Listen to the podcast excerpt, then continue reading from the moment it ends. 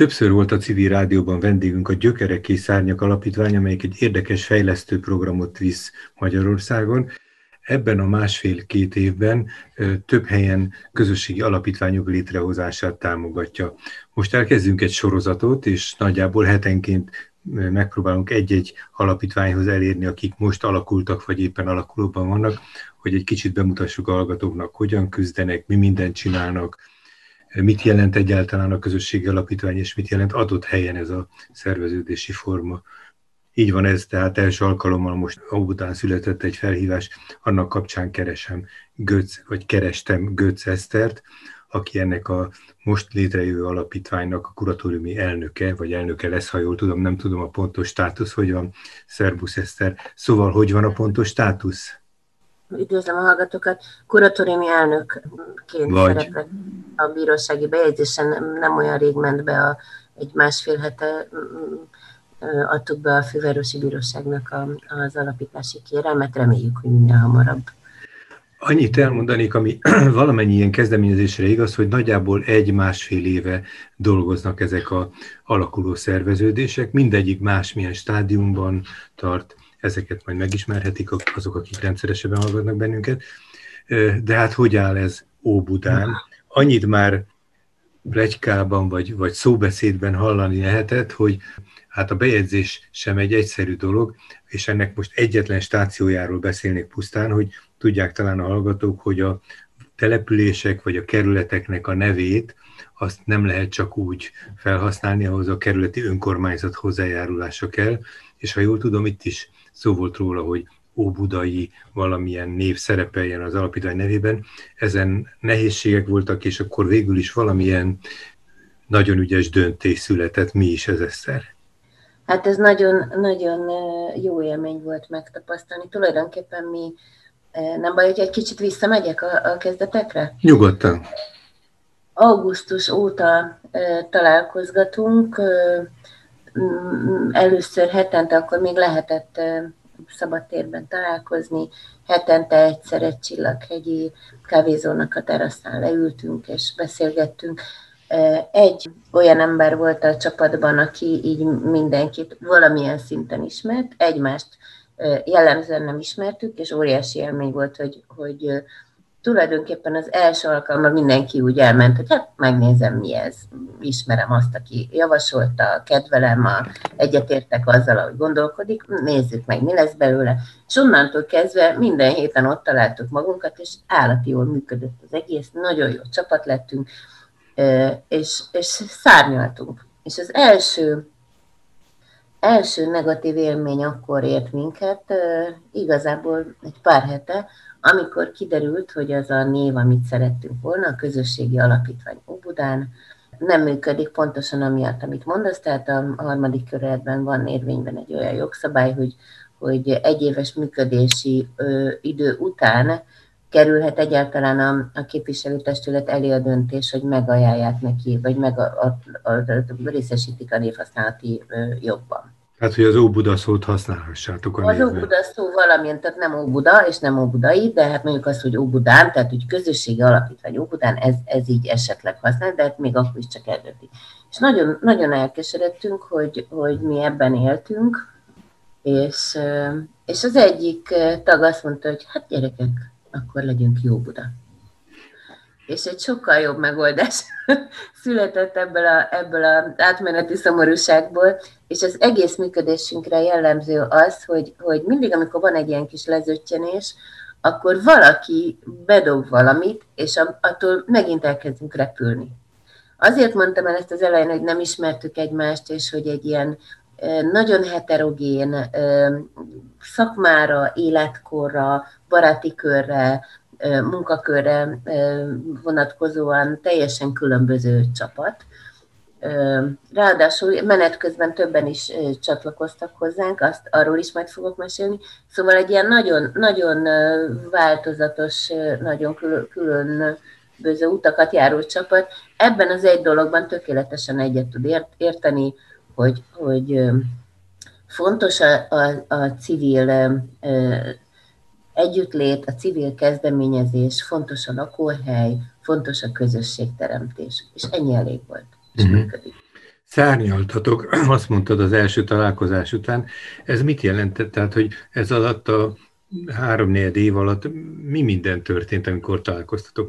miket beszéltetek meg, vagy hogy támadtak ötletek? Egy kicsit már ezt sejtetted, hogy, hogy ez a sokféleség, ez egy nagy kreativitási hátteret hozott, de mégis mik voltak azok a stációk, vagy mondj egy pár példát, inkább akkor így mondom. Hát ugye augusztus, nem is tudom, mondjuk ugye augusztus első felében találkoztunk először, és szeptember közepén már beadtunk egy pályázatot a Gyökerek és Szárnyak Alapítványnak, ami, aminek az volt a tétje, hogy szakmai segítséget kapunk webes, hát most ebben az időszakban webes típusú felkészítő workshopokat, egy kicsit megtanítanak arra minket, hogy mi is a közösségi alapítvány, mert azért Magyarországon van néhány, de még mindig nagyon, nagyon kevesen ismerik magát ezt a formát vagy műfajt. Adománygyűjtő technikákról, csapatépítésről, adományosztó, támogatásosztó technikákról, kommunikációs módszerekről, tehát nagyon komoly, komoly szakmai felkészülés. Tehát mielőtt, csak... mielőtt tovább mondanád, hogyha az első mondatrészre rögtön, akkor egy pillanatra térjünk vissza, hogy, hogy mi is ez a közösségi alapítvány. Mondtad, hogy erre is megtanítottak, hogy erre is rávezetek benneteket. Szóval sok minden történt már azóta, de megtennéd -e, hogy a hallgatóknak, hogy ne kelljen olyan hosszú ideig várakozni a beszélgetésben, hogy, hogy megérthessék, hogy a te szavaiddal mi is tulajdonképpen a közösségi alapítvány, mitől más ez, mint más szervezet? Nekünk van egy mottónk, ami nagyjából így hangzik, hogy mindenütt van fölösleg, és mindenütt van hiány. Kössük össze ezeket. Ráadásul helyben. Tehát egy közösségi alapítvány, egy, egy lehatárolt földrajzi és mondjuk ilyen közigazgatási értelemmel lehatárolt területnek, illetve a területen élő, oda kötődő, ott dolgozó, ott iskolába járó, oda járó közösségnek a, a, az erejét, a közösség számára fontos dolgokba forgatja vissza. Mhm. Nagyjából így nem a legrövidebb. Tehát a ti helyzetetekben ez a közigazgatásilag ez a harmadik kerület. Óbuda, igen, igen. Óbuda, Békás megyer is. Békás megyer, Csillaghegy. egy nagyváros, pontosan 9, 9, 9 Városrész. Uh-huh. Na igen, tehát... Na igen, közbevágtam, tehát mondtál most egy meghatározást, még lehet, hogy majd erre visszatérünk, és akkor azt szakította meg, hogy arról kezdtél beszélni, hogy mi minden történt veletek. Tehát volt egy ilyen három-négy hónap, amikor egy csomó ismeretet, tudást, tapasztalatot lehetett megtudni erről a közösségi alapítványról, illetve hogy ezzel kapcsolatban milyen lépések vannak. És akkor ez a naptári év pedig, ha jól tudom, egy másik támogatás eredményeként arra fordítódott, hogy akkor kezdjétek el a saját programotokat kiépíteni, kialakítani. Hol hát tartotok most ebben? Még egy picit visszamennék, először is egy hónap alatt ez a teljesen összeszokatlan csapat így összerakott egy egy pályázatot megnyertük, decemberi közepéig dolgoztunk együtt a Gyökerek és Szárnyak Alapítványjal, akkor beadtunk egy másik pályázatot, már ez egy, ez egy sokkal komolyabb dolog volt, tehát egy ilyen 25 oldalas, nagyon részletes uh-huh. költségvetési tervvel, programtervvel, mindenben. Beadtuk, ami, aminek a, a tétje már egy anyagi támogatás is volt, és folyamatos mentorálás és felkészülés, szintén, felkészítés, szintén a Gyökerek és Szárnyak Alapítvány részéről, ezt is megnyertük, úgyhogy most ott tartunk. Rendszeresen még mindig online találkozunk a, a Gyökerek és Szárnyak Alapítvány által mentorált többi csapattal. Uh-huh. Ezekről majd biztosan a többi műsorban fog beszélni, meg meg fogok írni őket.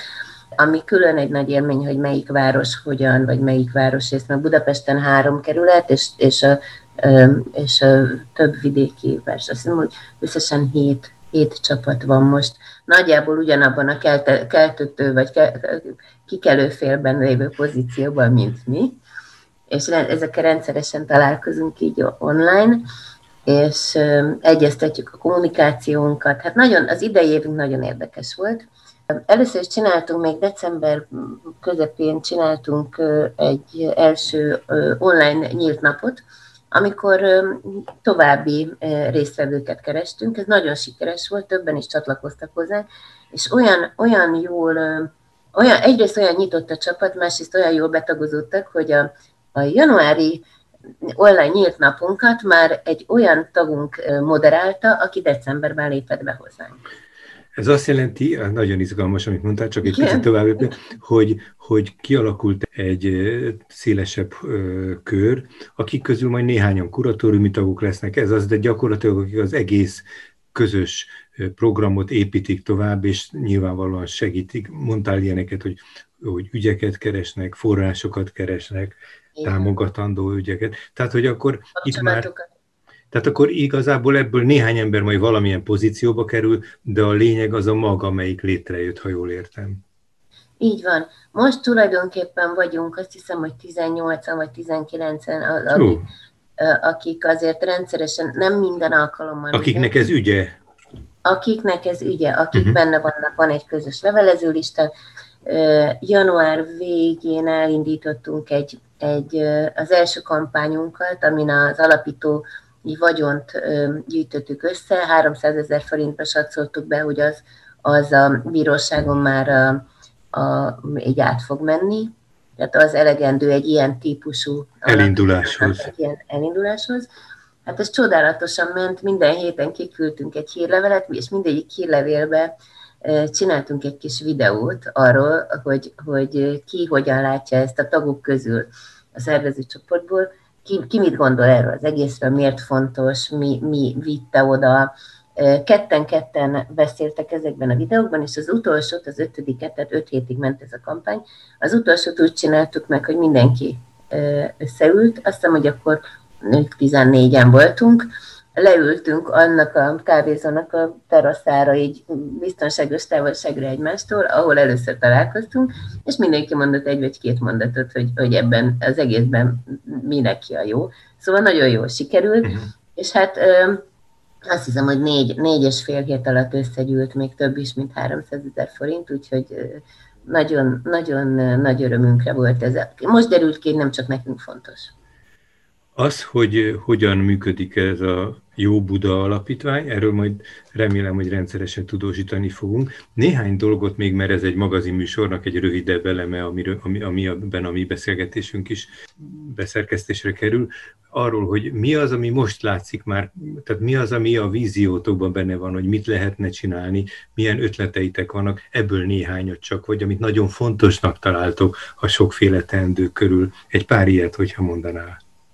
Hát már több munkacsoportunk is működik. Egyrészt nem csak az ötletek, hanem általában a problémák megismerése az, az úgy kezdődik, hogy a hely mhm. megismerése az első.